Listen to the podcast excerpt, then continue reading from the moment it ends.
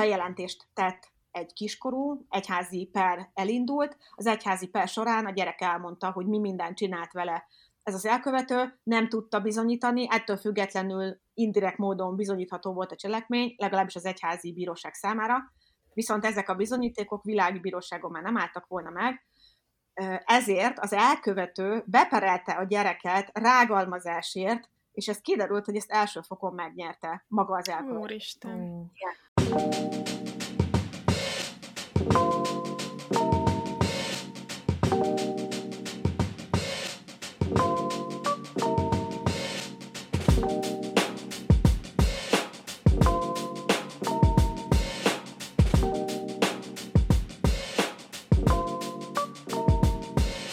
Sziasztok, kedves Nem azért, de podcast hallgatók! Én Eszter vagyok. Én pedig Eszti vagyok, és a mai vendégünk egy olyan valaki, akire hát szerintem amikor kitaláltuk, hogy podcastunk lesz, akkor én a fejben már egy ilyen kis mentális jegyzetet írtam magamnak, hogy szeretnék vele beszélni, hiszen akkoriban adtam le a diplomamunkámat, és hivatkoztam is a munkásságára, és követem Facebookon. Ez a személy pedig nem más, mint Perintfal Virita, aki hát rengeteg mindennel foglalkozik, magyar katolikus teológusnő, ami e szerintem ritkaság számba megy, a Magyarországi Teológusnők Ökumenikus Egyesületének az elnöke, a Felszaptér blognak az alapító főszerkesztője, egyébként egy erőteljes ellenzéki hang szerintem most talán mondhatjuk, hogy véleményvezér az interneten, főleg a, a, a Facebookon, talán legfontosabb, hogy a, az Amire nincs bocsánat, szexuális ragadozók az egyházban című könyvnek a szerzője, és ezzel a könyvvel egy nagy lavinát indított el, és felhívta a figyelmet, vagy elkezdte felhívni a figyelmet e, e, erre a nagyon komoly problémára, és ennek az apropóján is beszélgettünk ma vele. Szia Rita! Szervusztok! Hát köszönjük szépen, hogy elfogadtad a meghívásunkat, és mi írtunk egy jó kis jegyzetet, hogy miről akarunk beszélgetni, aztán jött egy mindent elsöprő hír, hogy a Böjte Csaba Ferences szerzetes által létrehozott Szent Ferenc Alapítványhoz tartozó gyermekvédelmi intézményekben egy súlyos bűncselekmény sorozat történt, és erre most derült fény a nyilvánosság számára is. Mit tudsz erről az, erről az ügyről, ez hogyan került eléd? Hát erről az ügyről személyes kapcsolódásokon keresztül nem hallottam, hanem én is most hallottam tényleg a, az újsághíreken keresztül, illetve hát követtem az eseményeket, ugye tegnap óta tulajdonképpen ezzel van tele a média, én magam pedig hát gondolkodtam azokról a következtetésekről, amiket ugye nekem le kell vonnom, annak alapján, amiket egyébként a saját történetemen keresztül megtanultam. Ugye itt, ami nagyon ö, durva, hogy hát ez egy 2007 és 2017 között ö, zajló bűncselekmény sorozat, ami 10 évet ölel fel, és hát 15 áldozat válik érintetté, és hát a bűncselekmények azok nagyon súlyosak, mert a legkisebb, legfiatalabb áldozat 8 éves az elkövetésnek a mm. pillanatában, a legidősebb 16, és hát olyan súlyosak ezek a bűncselekmények, hogy a Csíkszeredai Bíróság most szerdán 30 évre ítélte el, a leg, lehető legnagyobb büntetés szabta ki erre az elkövetőre, amire hát szerintem nem nagyon volt példa a, sem a romániai gyerekvédelemben, de szerintem Magyarországon sem, és hát ugye ennek az egésznek a hátterében van egy egyházi szervezet, és hát konkrétan egy, hát egy ikonként tisztelt személy, Bőte Csaba szemében, aki nyilván nem az elkövető, de valahogy azért az ő felelőssége mégis felmerül ebben a kérdésben. Igen, te a Facebookodon kiposztoltál egy ilyen kommentárt, és ott több kérdést is megfogalmaztál, amik teljesen hát szerintem teljesen jogosak, hogy ha történt ennek a nevelőtanárnak, akit most elítéltek őt volt, hogy áthelyezték, ennek valószínűleg valamilyen oka volt, nagyon én számomra az jön le, hogy eléggé sejthető, hogy ott ebben a zárt közösségben ő, valakinek tudnia kellett róla, hogy, hogy történik valamilyen visszaélés, illetve az is egy nagy kérdés, hogy miért csak most hallunk erről, hogyha ugye 17-ig tartottak a bűncselekmények, és azóta történik valamiféle eljárás. Az első munkahelye az a Szent László Gyerekvédelmi Központ, ahol 2011-ig dolgozik, Uh-huh. És hát itt már úgy bocsátják el, illetve hát úgy kerül valahova, illetve hát nem valahova, hanem a másik központba, a Szent Katalin gyerekközpontba, hogy tulajdonképpen már gyermekeket bántalmaz. És akkor én most uh-huh. felteszem azt a kérdést, és szerintem ez egy nagyon fontos kérdés, pont azért, mivel láttam ezeken az egyházban történt egyéb ö, szexuális visszaélés esetek kapcsán, hogy ez egy ilyen klasszikus megoldás volt az egyház részéről, hogy nincsen valódi szembenézés, nincsen valódi büntetés, hanem elhelyezzük az elkövetőt. Tehát csináljunk úgy, mintha nem is történt volna semmi. Ugye ez az eltusolásnak az egyik formája. Uh-huh. Miért? Azért, mert az egyház nagyon sokszor úgy gondolkodott, illetve hát mondhatjuk azt, hogy évszázadokig úgy gondolkodott, hogy a saját hírnevének a megőrzése a sokkal fontosabb, mint ezeknek a gyerekeknek a szenvedése, vagyis ezekre a gyerekekre kvázi, mint járulékos veszteségre tekintett, és hát tulajdonképpen feláldozta őket, csak ne tudjanak az emberek ezekről a borzalmakról. Itt ugye az elkövető az nem egy egyházi személy, tehát egy világi egy civil nevelőről van szó, attól függetlenül ugye ez a közeg is egy egyház által fenntartott gyerekvédelmi intézmény.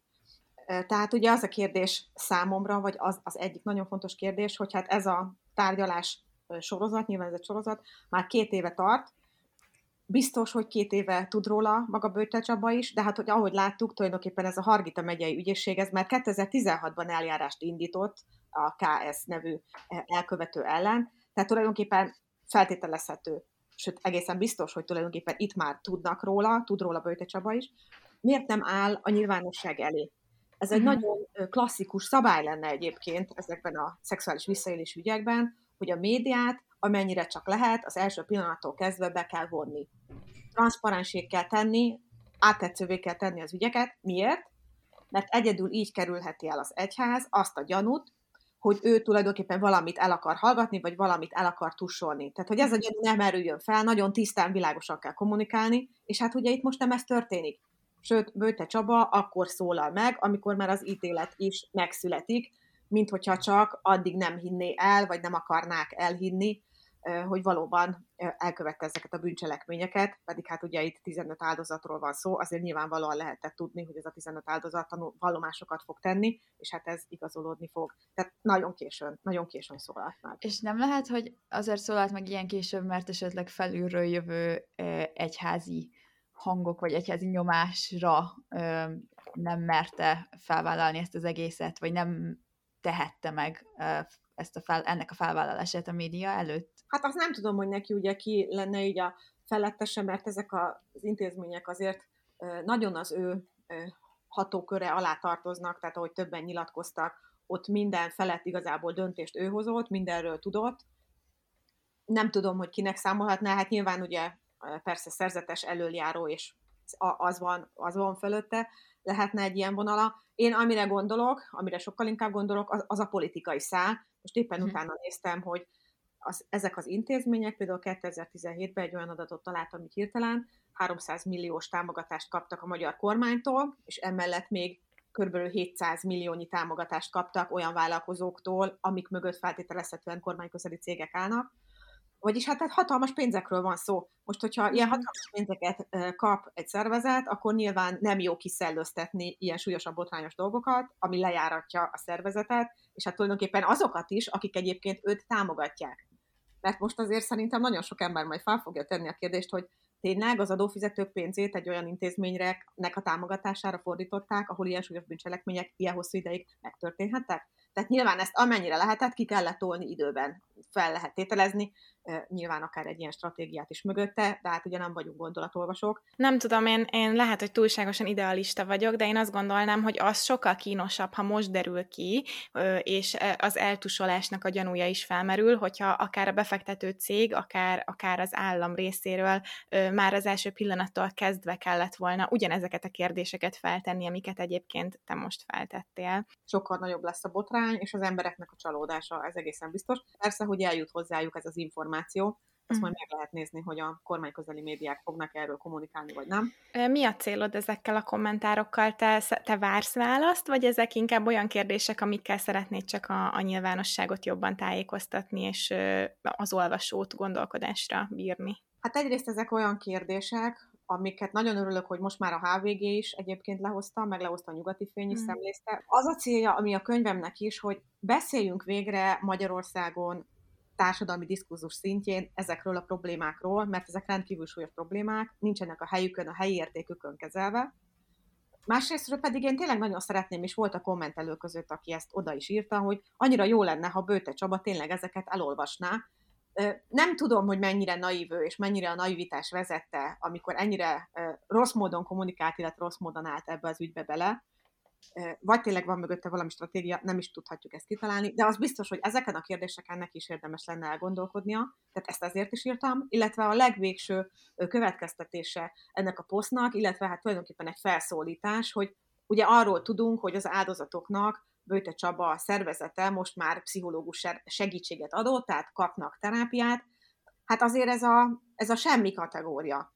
Tehát én is mhm. tudom, hogy ezek az áldozatok milyen ö, hosszú évtizedekig nem gyógyuló traumákkal ö, fognak aztán szembenézni, tényleg az életüknek a minden területén ez ott lesz. Nem elég egy terápia, mondjuk nem elég a bocsánatkérés, hanem kellene egy nagyon komoly kártérítés. És hogyha már az állam tényleg ilyen pénzeket adott ezeknek a szervezeteknek, szerintem van is miből. Tehát ideje lenne már, Magyarországon soha nem beszéltünk erről egyházi szexuális visszaélés ügyek kapcsán, hogy kártérítés, tehát ez az a szó, ami egyáltalán el sem hangzott egyébként, amióta ez a téma megjelent. Most ezeknek a, ennek a 15 áldozatnak szerintem a lehető méltányosságotnak, méltányosságot figyelembe véve természetesen, de komoly, nagyon komoly kártérítést kellene adni, pénzbeli kártérítést. Hát figyelemmel fogjuk kísérni, hogy hogyan alakul tovább az ügy, és hogy te mit írsz majd róla, hát én nagyon bizakodom.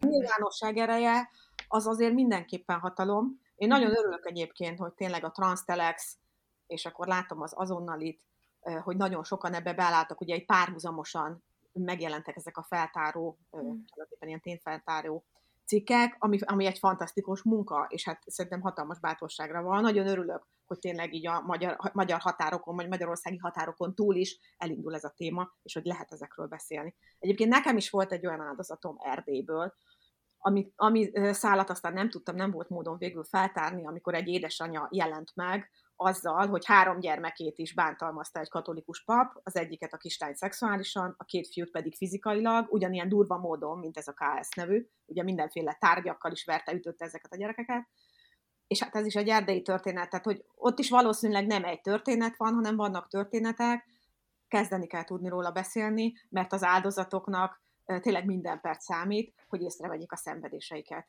Hmm. Örülök, hogy említetted a könyvedet és a, a, a téged megkereső áldozatokat vagy túlélőket. Szerintem akkor kanyarodjunk is arra, hogy, hogy hogyan lett ez a te témád. Én próbáltam azért utána olvasni, meg felkészülni erre a beszélgetésre, és láttam, hogy a, a könyvednek a bevezetőjében is ezt részletesen kifejted, a HVG-nek adott interjúban is elmondtad, hogy a, akkor jött neked ez a, az a téma, amikor Veres András, a Magyar Katolikus Püspöki Konferencia elnöke egy interjúban nem tudott arra válaszolni, hogy hány ilyen eset, hány egyházon belüli szexuális bántalmazás lehet, vagy történhetett Magyarországon. És akkor gondoltad, hogy jó, akkor keressük meg őket, és elkezdtél cikkezni, és az áldozatok ők kerestek meg először a történeteikkel. Ezt jól mondom? Igen, ez így volt. Ugye 2019-et írtunk, mm. akkor volt az a vatikáni csúcs találkozó, amit Ferenc pápa hívott össze, a világ bíborosait magához rendelte, hogy végre beszéljenek világviszonylatban olyan intézkedések bevezetéséről, amit mindenhol kötelezően be kell vezetni. Ugye jó dolog, hogy például van már egy-két olyan nyugat-európai ország, ahol mondjuk tényleg történtek komoly intézkedések, de hát ez legyen mindenhol, mindenhol kötelező, mert akkor tényleg valami mm-hmm. majd elindul és hát ezen a találkozón Veres András magyar püspöki kar elnöke képviselte Magyarországot, és hát onnan hazajöve azt mondta, hogy ő 11 néhány esetről tud. Ez is nagyon bizonytalan volt, hogy ez uh-huh. 2012-től fogva van, amikor ő ebbe a pozícióba kerül, vagy mondjuk az elmúlt 30-40 évben, egy két interjúban különféle mondott.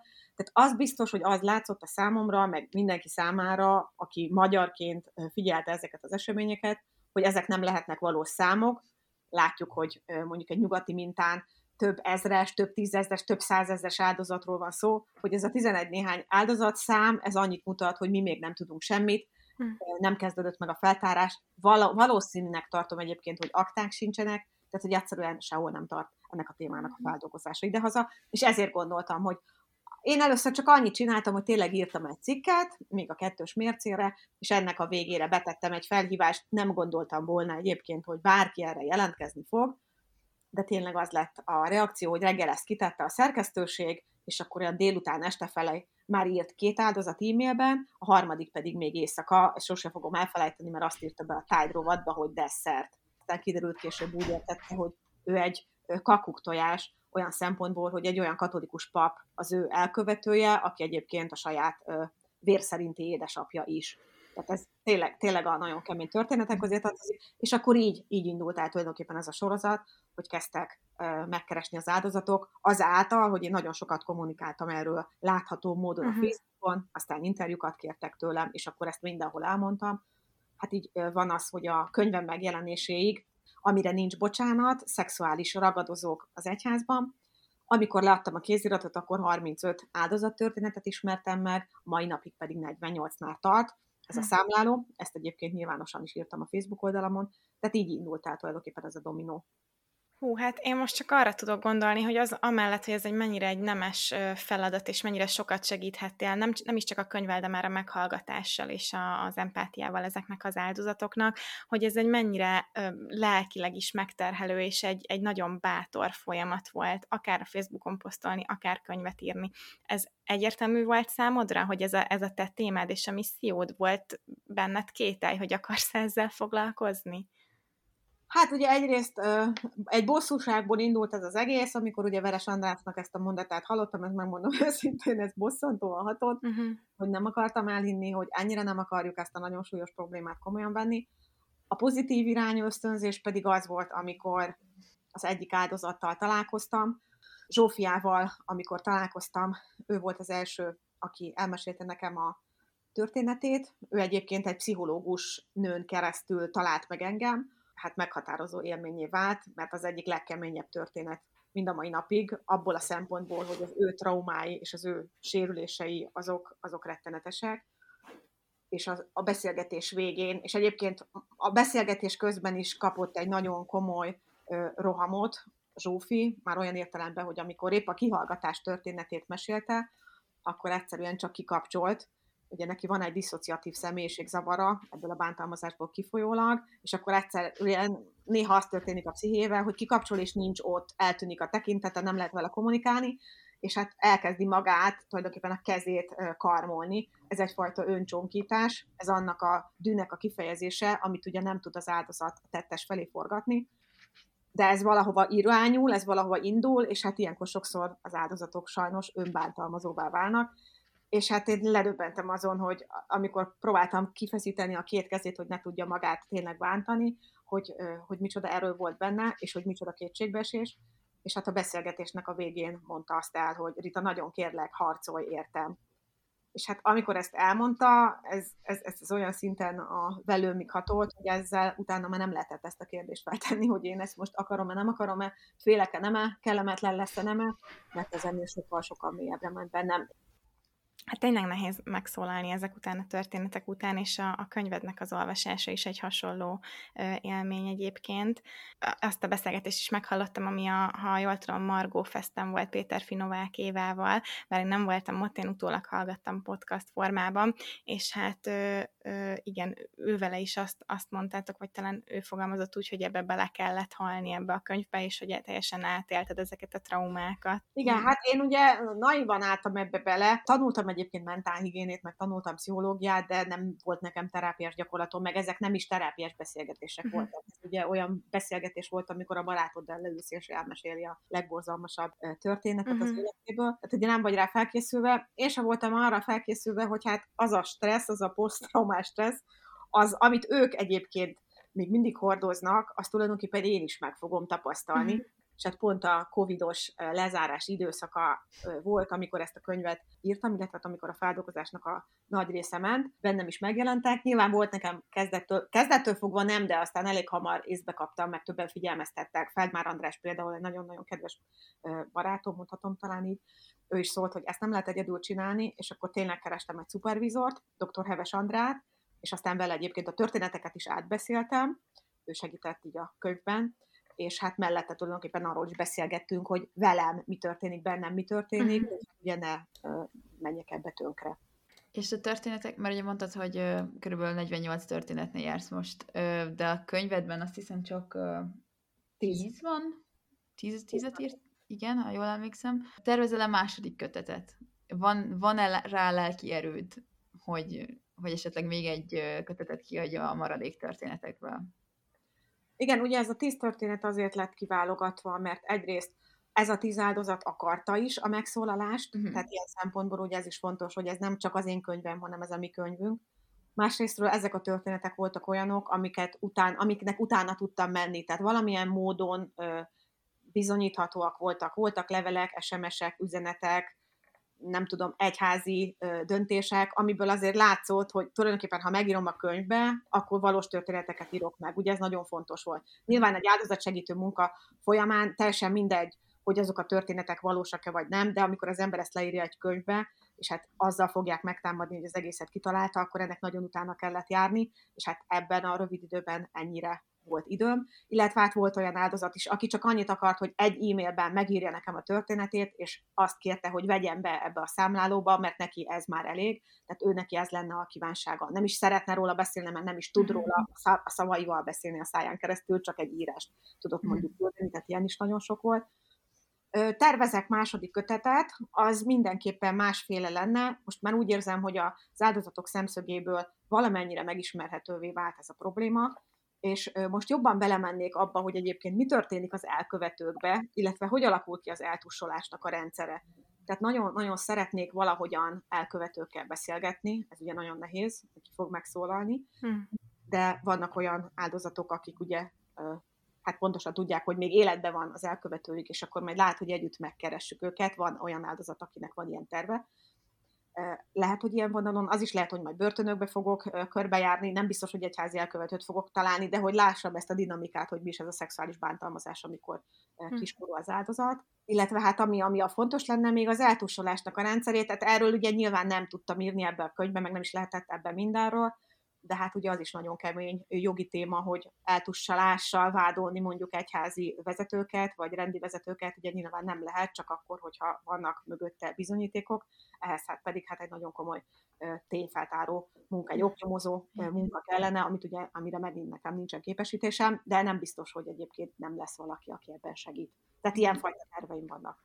Mert az egyik történetedben említed is, hogy hogy kiskorú volt a gyermek, és hogy a szülők is, nek is kiderült ez az egész, és aztán amikor elmentek a, az, az iskolába, nyilván egyház iskolába, akkor ott megkérdezték tőlük, hogy ki tud még erről a, az esetről, és akkor mondták, hogy egyenlőre senki, és akkor kérték a, azok az egyházi vezetők, hogy akkor ez maradjon is így.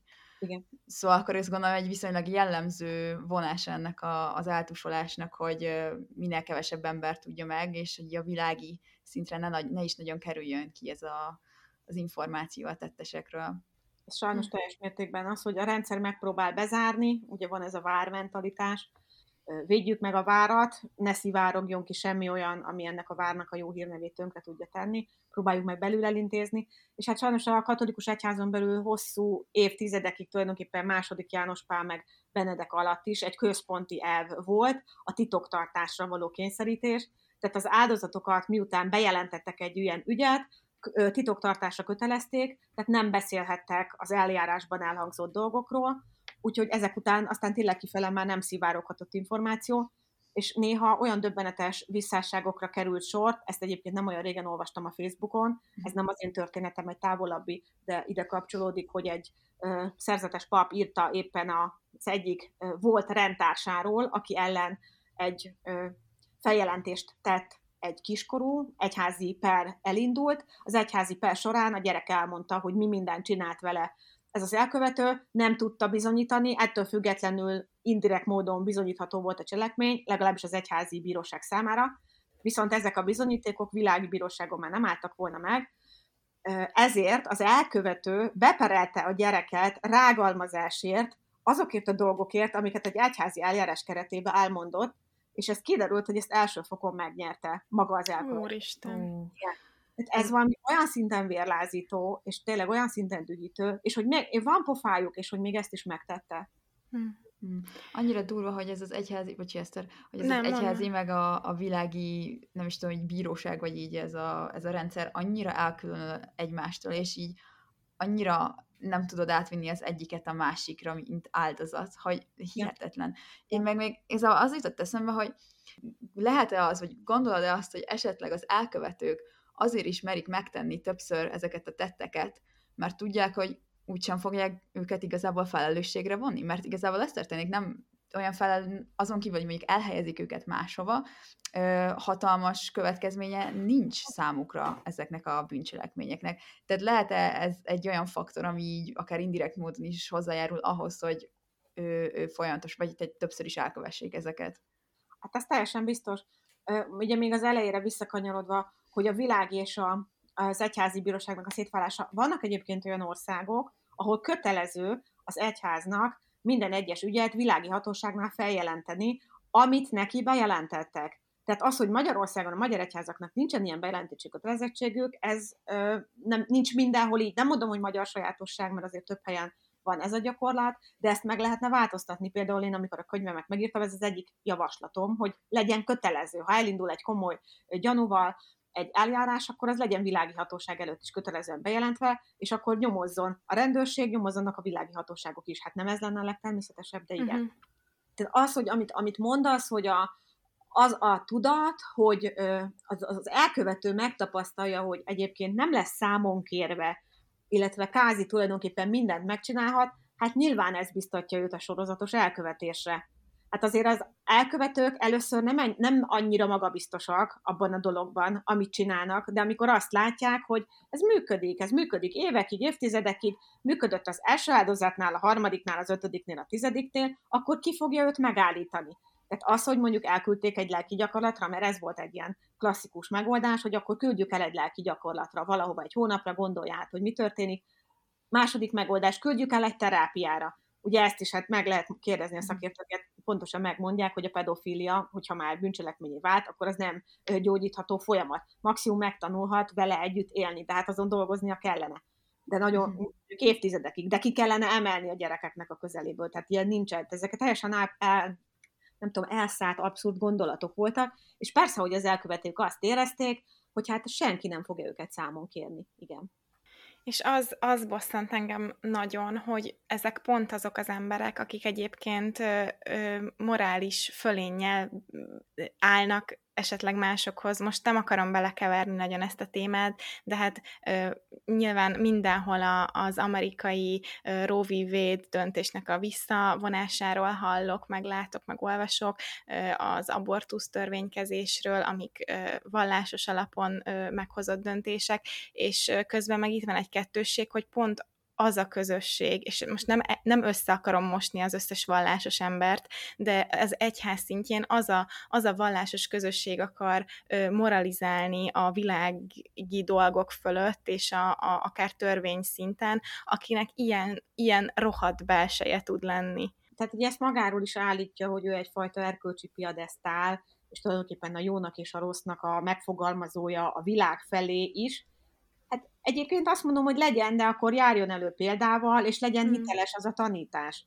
De amikor ilyen dolgok ugye napvilágra kerülnek, vagy amit most hallottunk a Bőte Csaba intézményeibe, akkor pontosan azt látjuk, hogy hát teljesen más, oka, más az a kimondott moralizáló szó, és más, ahogy ők élnek. Tehát nincsen átfedés, vagyis nem hiteles az egész, akkor hogy jönnek ők ahhoz, hogy egyébként a világot bármiféle erkölcsiségre neveljék de ami miatt egyébként, és ezt mindig elmondtam, hogy sokkal súlyosabbnak tartom az egyházon belül elkövetett ilyen visszaéléseket, mint mondjuk egy színházba, vagy egy sportegyesületbe, vagy akár mondjuk egy iskolába, azok is mind súlyosak.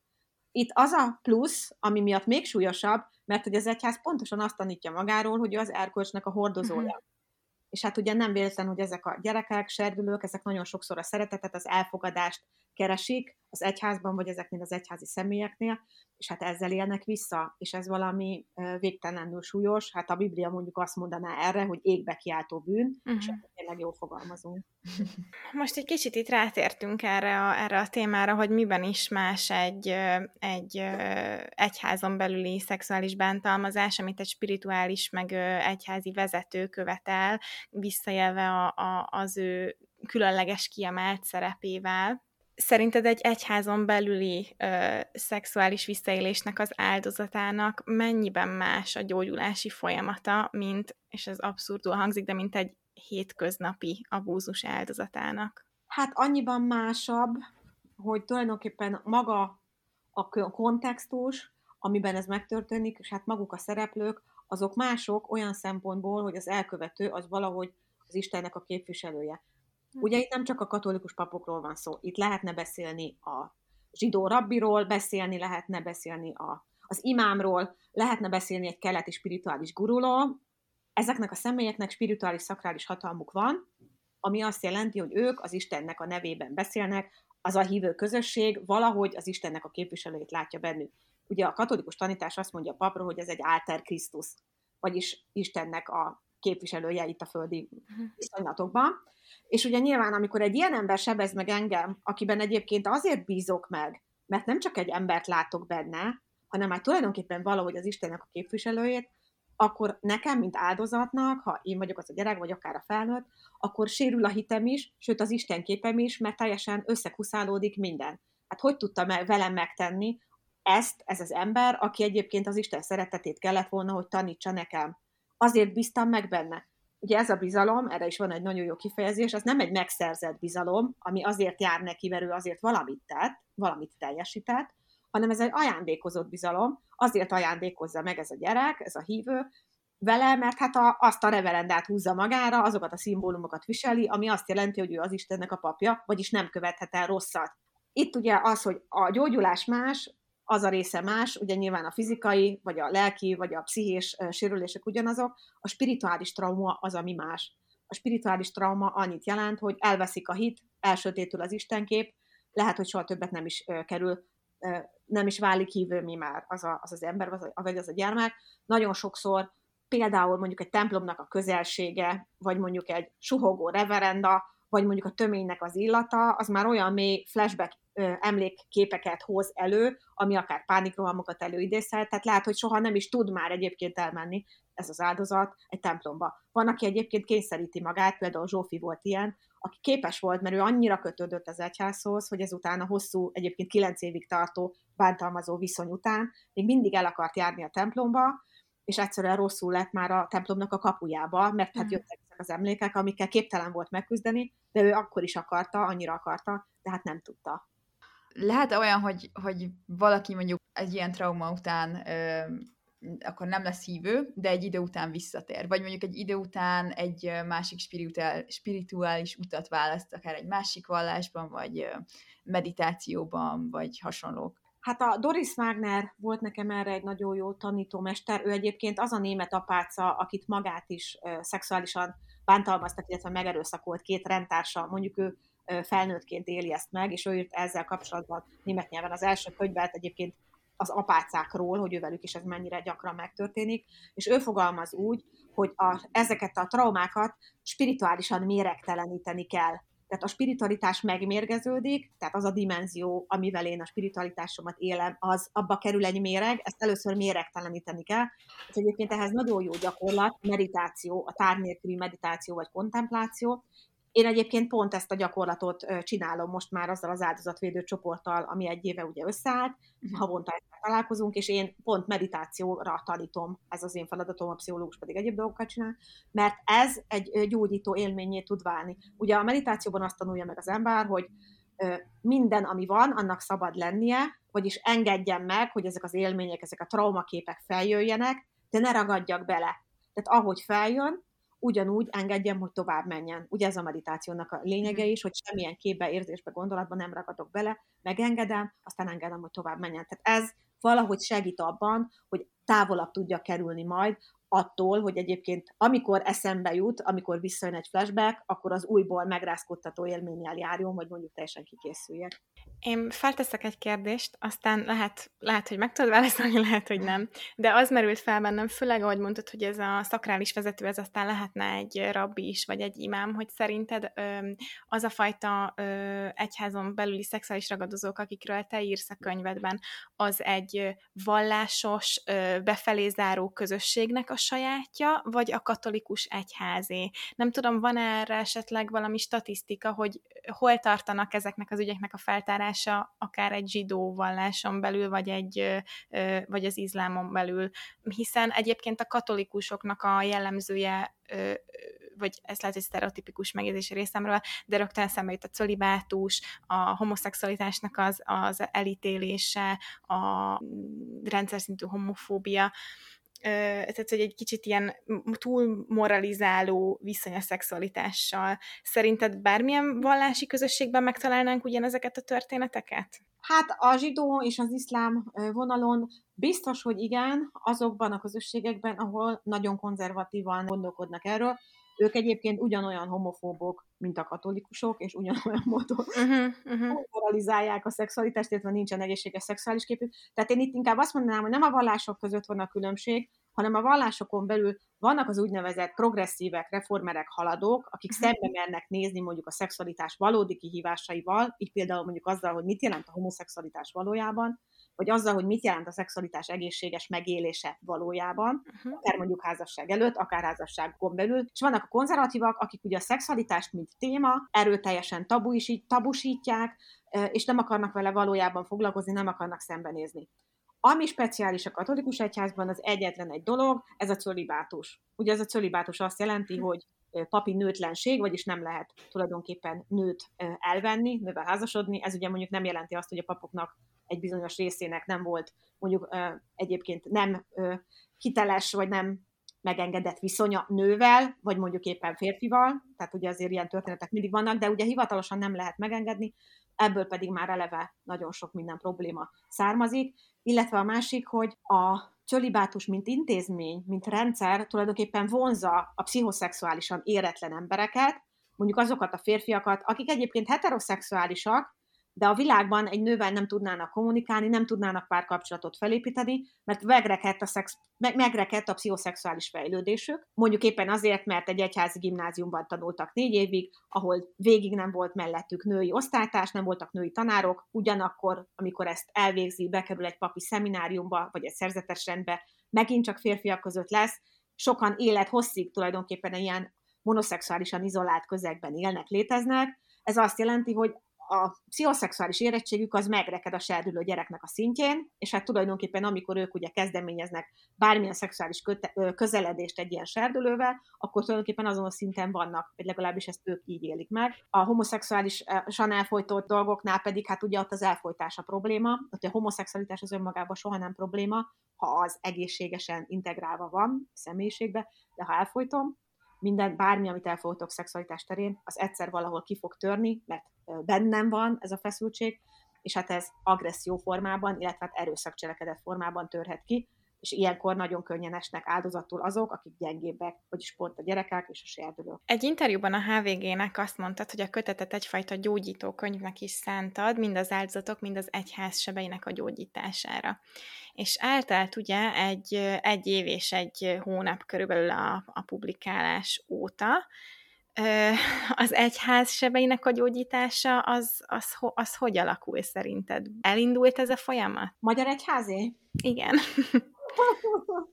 hát, ez nagyon érdekes, ugye két hete volt körülbelül a, a könyvem második kiadásának a könyvheti dedikálása, amire egyébként többen jöttek el, mint a legelsőre, ami azt mutatja, hogy ezt a könyvet nagyon sokan elolvasták, és a nagyon fontos könyvé vált. Kiadóm is megfogalmazta, hogy ez egyfajta kultuszkönyv.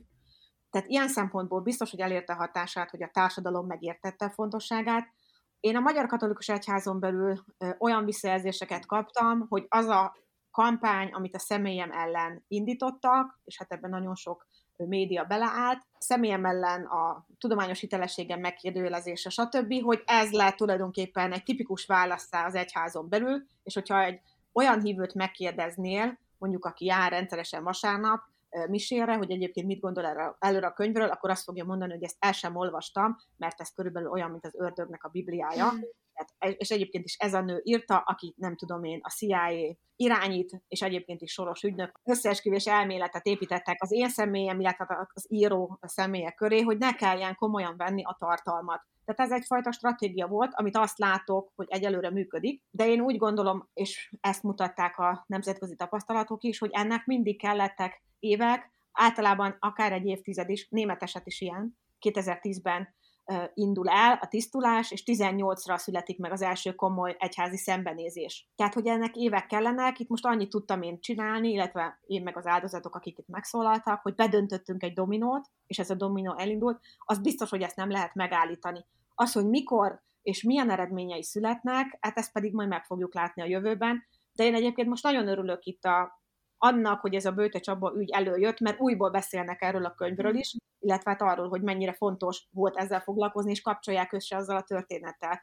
És ez egy rendkívüli nagy eredmény. Egyébként igen, meg hogyha egy egyházi eredményről tudok beszámolni, akkor az például nagyon fontos, az Evangélikus Hittudományi Egyetemen, ott például kötelező tananyaggá tették a könyvet már ebben az évben, a teológus hallgatóknak, a doktorandusz hallgatóknak már előadást tartottak belőle, ugyanez volt az Iványi Gábor főiskoláján a Vezli János lelkészképzőn is, tehát sokan, akik egyébként nem katolikusok, azok elkezdtek foglalkozni már teológián belül is ezzel a könyvvel. Ez is eredmény, majd kívülről a széléről fog valahogy aztán a középre beáramlani a hatás. Ugye te teológus vagy, és most ne kövezzetek meg, de én nagyon nem tudok amúgy semmit a vallásokról, meg hogy hogy lesz valaki vagy teológus, meg ilyenek, de akkor feltételezem, te egyben vallásos is vagy, vagy valamennyire kötődsz így a spiritualitáshoz, vagy az egyházhoz. Maga a teológus az tulajdonképpen egyfajta tudós, aki hát tulajdonképpen Isten dolgait kutatja, annak nagyon sokféle tár, tár területe van, nagyon sokféle disziplinából áll, én, amiből doktoráltam, az a biblikus tudomány, ez uh-huh. ugye azt jelentette, hogy el akartam olvasni a szövegeket, eredetiben megtanultam ógörögül, óhéberül, megtanultam hozzá az tudományos elemzési képeket, és én tudom ezeket a szövegeket így Igen. Amihez egyébként nekem feltétlenül nem kellene, hogy legyen hitem. Tehát ezt lehetne uh-huh nélkül is teljes mértékben művelni. Most itt sokan, akik ilyen konzervatívok meg fognak botrángozni, de ez tény. Ez egy tudományág, ezt nyugodtan lehetne hit nélkül is. Ettől függetlenül nekem van személyes hitem, uh-huh. kapcsolódásom a mesterhez, akit egyébként azért nem nevezek Jézusnak, mert akik Jézusnak nevezik, azokkal én nem szeretnék közösséget vállalni, tehát rettenetesen elhatárolom tőlük. Uh-huh. Politikai kritikát is gyakoroltam. Az egyházhoz való viszony az már egy másik kérdés, az már egy sokkal kritikusabb kérdés. Ott inkább azt a kérdést szoktam feltenni, hogy hát hol van ez az egyház. Ugye ez volt a mindenkori kritikus teológiának is a kérdése, hogy most tényleg elhiszük, hogy ott van az egyház, ahol a papok, meg a püspökök, meg a templomnak a kőfalai? Nem biztos. Én azt gondolom, hogy ott van az egyház, ahol olyan emberek gyűlnek össze, akik szeretni akarnak, és nem csak érzéssel, hanem cselekedetben, kiállni egymásért, mondjuk a szolidaritás jegyében. Ahol ilyen közösségeket találok, számomra ők is az egyház. Tehát én valahogy mhm. átfogalmaztam magamnak az egyháznak a fogalmát, mm. és akkor így igen, tudok kapcsolódni az egyházhoz. Ahhoz a klasszikus egyházhoz, ami mondjuk erősen, erőteljesen kollaborál, már kevésbé. Most így, hogy említett, hogy ott van az egyház, ahol ezek az építőközösségek vannak. Most így ezt jutott eszembe, hogy sokszor, főleg most, hogy így az áldozatokra gondolok, meg hogy így olvastam a könyvet, amikor az áldozatok elmondták egy egyházi személynek, vagy akár nem osztálytársnak, vagy barátnak, vagy valakinek, vagy akár szülőnek, aki szintén ilyen nagyon, hát nem is tudom, berögződve vallásos, akkor, akkor egy, egyből nem egy ilyen támogató közösséget talált ez az áldozat, hanem egy ilyen nagyon támadó és, és inkább elítélő közösséget. És nagyon érdekes, hogy ilyen egy közösségnek hívják magukat, de közben senki, aki, vagy bárki, aki nem olyan, mint ők, akkor az így már te nem, te nem tartozol közénk, mi nagyon támadunk téged, mint ahogy most téged is ezzel a könyvvel, pedig igazából te csak próbált feltálni a rendszer szintű hibákat és egy, egy jó változást elérni.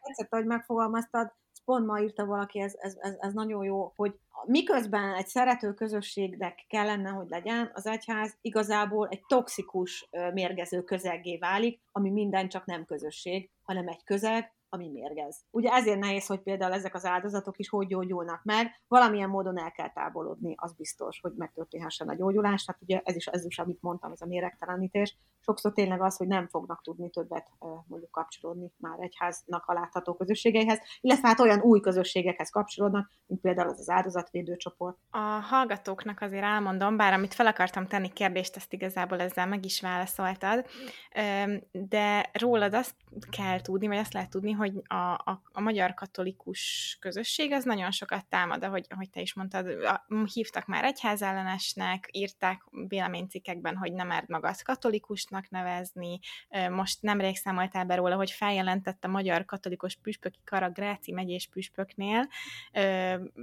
más is próbálnak ellehetetleníteni, már nem emlékszem, hol olvastam, hogy azt mondod, hogy ha Magyarországon akarnál teológiával foglalkozni, akkor nem is kapnál, vagy hamar elvesztenéd a katedrád úgyhogy így, így eléggé árral szemben küzdesz, és én csodálom, hogy nem rendült meg a, a, a kitartásod, de emellett azért egy elég erőteljes ellenzéki hangnak is gondollak téged. Ugye felszólaltál például a magyar egyházaknak a politikai prostitúciót, aktuálódásával szemben, vagy nem is tudom, hogy, hogy fogalmaznak. Ez jó volt. igen, igen, és azért elég erőteljes kormánykritikus nézeteket szoktál megfogalmazni, amiket aztán ugye szemlézem Mandiner, ahogy mondtad. Mennyire volt tudatos ez a politikai szerepvállalás, vagy inkább egyszerűen az egyházi problémák és a politika annyira összefüggött, hogy nem tudtad megkerülni? Hát ugye igazából én feminista teológus is vagyok, és felszabadítás teológus is.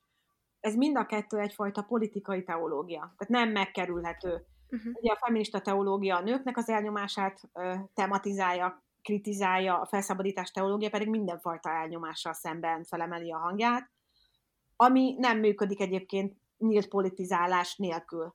Nyilván ez a politizálás, ez soha nem lehet pártpolitizálás, ugye ettől nagyon elhatárolódom, és ezt mindig is kritizálom a kormánypolitizálás terén, vagy illetve amikor az egyházak a kormánypolitikát, illetve hát egy pártot vagy kettőt támogatnak, mert az egyháznak éppen a spirituális hatalmánál fogva nem, nem lehet pártpolitikai szerepe, de egyébként a politika itt olyan értelemben, egyetemes értelemben, ahogy én használom, úgy pedig szükséges, mert amikor embereknek elveszik a jogait, embereket bántalmaznak, akkor igenis meg kell szólalni egy teológusnak, és hát én ezt kezdtem el. És én ezt persze nyilván tudatosan vállaltam, aztán még inkább akkor, amikor láttam, hogy ez tényleg embereket szólít meg, nem csak, hogy szólít meg, és mondjuk egy tábor alakul ki körülöttem, ugye most már van egy majdnem 30 ezer követőm a Facebookon, de nem is az a lényeg, hogy mennyi követő van, hanem az, hogy nagyon sok ember írja nekem privátba, vagy sokszor tényleg nyilvánosan kommentbe, hogy Rita, a hitünket adtad vissza. Azt a mhm. hitünket, amit 20-30 éve elvesztettünk, mert egy olyan egyházat látunk, amilyet, és akkor most jön hirtelen valaki, aki meg teljesen más, teljesen másképpen beszél, és azt mondja ki, amit mi gondolunk. Tehát tulajdonképpen én csak ebbe a szerepbe álltam bele, és ezt nagyon fontosnak tartom ugye a továbbiakban is. És uh, mi a következő Perintfal Viritának? Oké, okay, a, a második kötetről beszéltél, hogy annak szeretnél utána járni, de más formában, mint, mint az elsőnek, és emellett vannak még terveid most az elkövetkezendő hónapokra? Hát most az biztos, hogy a következő három hónapban a tudományos munkámon fogok dolgozni. Én ugye a professzori címet meg szeretném szerezni, remélem, hogy sikerül és nem fogják megakadályozni bizonyos egyházi körök, azt majd meglátjuk, de ezen dolgozom most három hónapig. Emellett pedig a, van egy bázis közösség tervem, ami elindult, ez a szabadság körei, ezt néhány barátommal építgetjük, volt már egy első találkozó, ez pedig hát egy közeget jelent.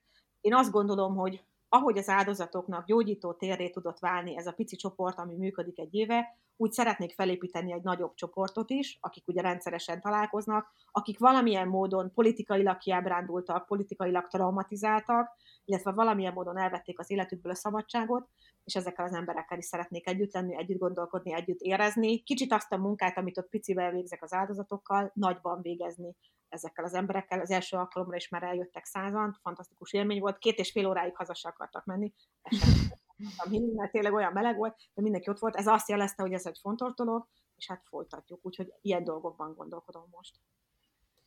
És tervezel felvenni magad mellé embereket, mert hogyha tényleg ekkora tömegek, mint mondjuk száz ember összegyűlik, akkor ezt egy idő után már nem biztos, hogy tudod ö, egyedül vinni.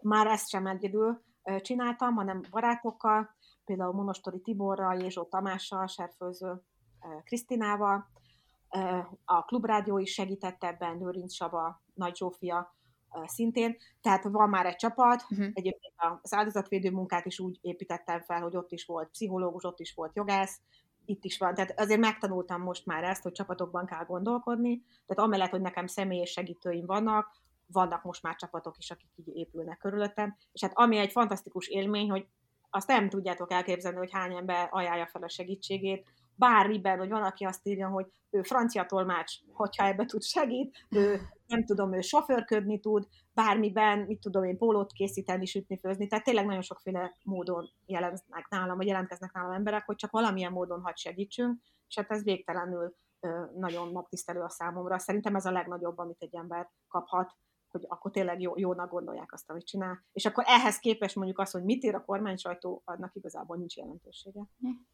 Én az a kérdésem, hogy van-e valami, amit, amit szerette volna, hogy megkérdezzünk, de még nem tettük.